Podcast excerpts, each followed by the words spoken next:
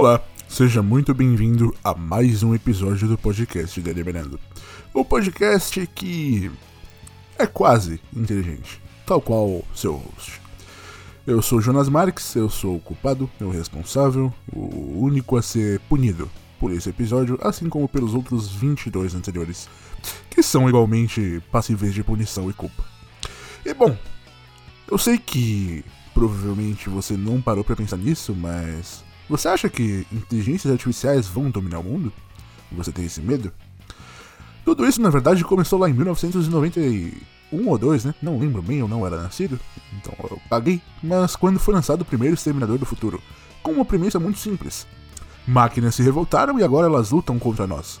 Uh, o mundo vinha naquela época de um domínio avassalador dos computadores que na época de 90 tomaram os Estados Unidos e outros países com suas mágicas e suas telas verdes e tudo que era horrível e feio. Mas tinha seu charme. E a questão toda é que, bom, criou-se essa premissa, né? O nome Skynet qualquer pessoa sabe hoje em dia, qualquer uma com menos de 80 ou mais de 10 no caso, né? É, é, tem essa questão. Mas, bom, a resposta é não. E sim, se você quiser, você pode parar de ouvir o episódio aqui. Mas não, inteligências artificiais não vão uh, dominar o mundo e não vão virar seres oniscientes e onipotentes. Quer saber por quê? Eu te explico a seguir. Então, nós temos que voltar lá no começo. Quando Alan Turing, o grande chamado pai da computação, inventou, predisse os modelos que seguiriam a computação e criou o próprio teste de Turing para separar um, uma inteligência artificial de um ser humano, ele sabia de uma coisa: inteligências artificiais elas precisam aprender. E não aprender como seres humanos aprendem, com tentativa e erro. Elas precisam aprender com dados e tentativa e erro. Só que muitos dados e muitas tentativas e erro. Eu vou te dar um exemplo. Uma criança que nasce agora e convive seis meses com os pais, ela vai começar a pegar os trejeitos do pai. Como o pai fala, como a mãe fala, ela vai pegar os trejeitos dos dois pais, no caso, não só do pai. Isso aqui é muito errado. Talvez ela pegue. Né? Ela vai pegar lá os trejeitos do pai e ela vai começar a tentar replicar isso com o cérebro que ela tem de criança, que ela está desenvolvendo ainda e que é muito primitivo. Se você colocar simplesmente um computador para conviver com outros computadores, para analisar o processamento de outros computadores, eles não vão tirar muitos dados disso, inteligências artificiais no caso, né? Elas não vão saber muito o que fazer com isso. Então, para que uma inteligência artificial aprenda algo, você tem que encher ela com muitos e muitos e muitos dados e quando você encher ela com muitos e muitos e muitos dados, você vai usar boa parte do processamento da máquina que você tem para dizer, olha, agora que você tem muitos e muitos, e muitos dados, processe esses muitos e muitos e muitos dados. E ela vai ficar um bom tempo processando esses dados, simulando um milhão de possibilidades e realidades com esses dados, e aí então ela vai aprender alguma coisa. E ela vai usar o que ela aprendeu com relação a esses dados, contra esses dados, ou a favor desses dados, dependendo do que você estiver ensinando para ela, e ela vai aprender mais um pouco, e mais um pouco, e mais um pouco. É assim que funciona esse ciclo. E você pode ter uma boa ideia de como funciona esse ciclo se a gente voltar na história. Em 1996, a IBM desafiou o então campeão de xadrez, Kasparov, para um duelo com o seu computador que a IBM alegava ter sido treinado com mestres do xadrez e, bom, aquele computador venceria o Kasparov. Em 96 isso não aconteceu. O computador não tinha dados suficientes, o Kasparov perdeu um round, mas venceu todo o resto. Ele perdeu um único round e, bom, tudo bem, perder um único round acontece. Em 97, no entanto, com mais dados, com maior uh, aprendizado, o Deep Blue foi lá e venceu o Kasparov. E desde então, você tem essa mítica de que humanos não são mais capazes de vencer computadores e inteligências artificiais. Hoje em dia, o que o Deep Blue fez é meio considerado primordial, tanto que você pode agora mesmo baixar a, o software que era executado no Deep Blue. Em algumas horas você consegue nutrir ele no seu computador e você tem uma inteligência artificial de xadrez invencível. A questão não é essa. Vamos voltar um pouquinho mais para trás. Em 1988, um matemático chamado Richard Moravec propôs o que viria a ser chamado depois de paradoxo de Moravec. O que é o paradoxo de Moravec? Bom, ele viu os modelos matemáticos que computadores usavam e ele conseguiu entender o seguinte: Computadores são muito bons em tarefas específicas, mas são terríveis em tarefas generalistas. O exemplo que ele dava é o exemplo de uma criança atravessando um quarto de pregos. Então, ele dizia, por exemplo, olha, se você fizer uma linha reta de pregos e você deixar um único espaço vazio para onde se possa passar, a criança vai pisar no primeiro prego, ela vai pisar no segundo prego e ela vai aprender que ela não deve pisar nos demais. Ela mesma, sozinha, vai passar por onde não tem pregos e chegar até o outro lado do quarto. Já o computador, ele vai pisar no primeiro, no segundo, no terceiro, no quinto, no décimo quinto, no vigésimo, ele vai pisar em todos os pregos, até que ele descubra que se ele não pisar em pregos, ele não sente dor. Então ele precisa de muitos mais dados para chegar à mesma conclusão que um ser humano. E mesmo assim, ele só vai conseguir isso se ele for treinado para tal. Se você colocar um computador que é treinado para passar pelo teto, ele vai ignorar o prego e vai pisar em todos, porque é isso que ele sabe fazer. Então, a gente volta lá para 96. O Deep Blue é um computador que só sabia jogar xadrez. Ele foi treinado para jogar xadrez e é só isso que ele sabia fazer. Vou te dar um exemplo. O tabuleiro de xadrez é um tabuleiro de 64 casas. Ele tem 16 casas para cada jogador posicionar suas peças e 16 casas separando os tabuleiros de cada lado. Então, 16 para um lado, 16 para o outro. Se você pegar esse tabuleiro e dobrar, simplesmente colocar outro tabuleiro de xadrez do lado, você vai ter 128 casas, o dobro. Ainda é possível jogar xadrez. E um ser humano é capaz de olhar para esse tabuleiro e se adaptar imediatamente.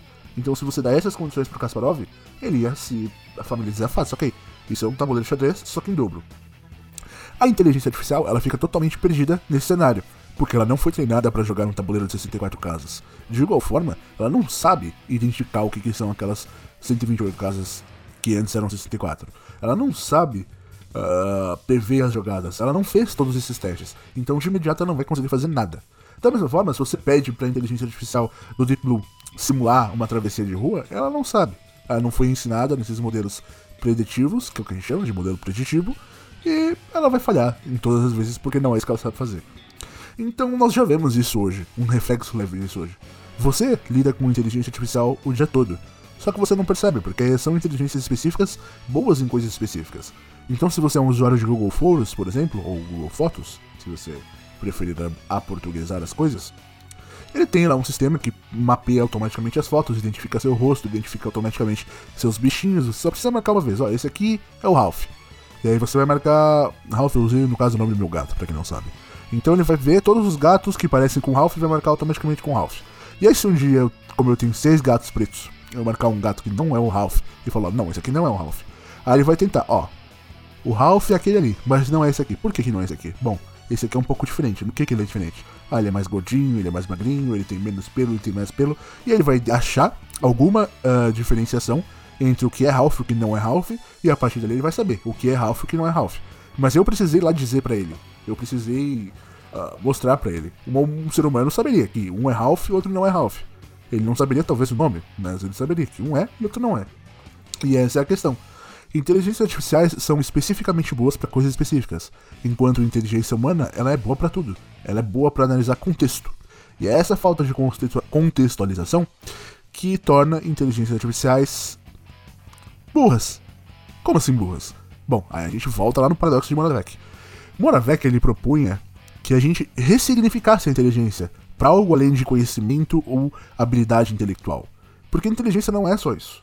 Se você pega um garfo na mão, enfia ele numa comida no prato, leva ela até sua boca, isso requer inteligência.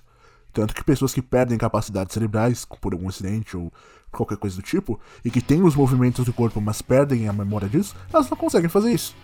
Você, de igual forma, só aprendeu a fazer esse movimento porque quando criança, você viu um adulto fazendo e você aprendeu com esse adulto.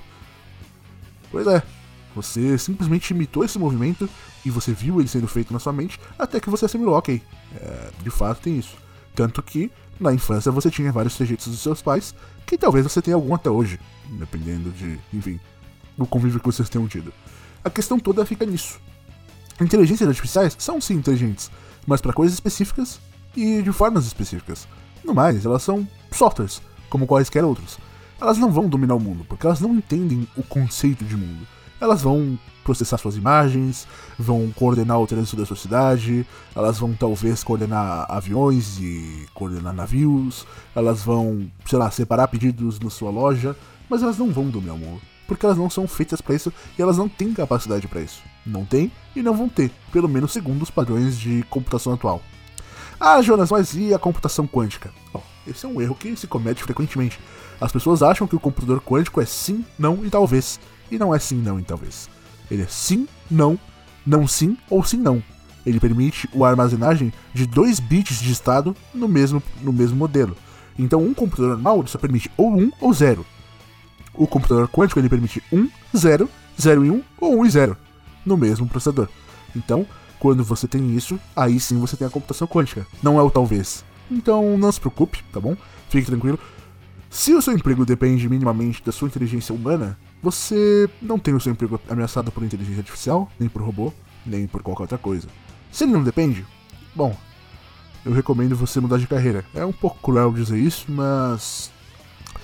Talvez ele não seja um emprego que te pague também, porque empregos desse tipo não pagam também. E de fato, se você tem a oportunidade, se você está ouvindo esse podcast, bom, sei lá. Se você puder, tenta mudar de emprego. Se não puder, sinto muito.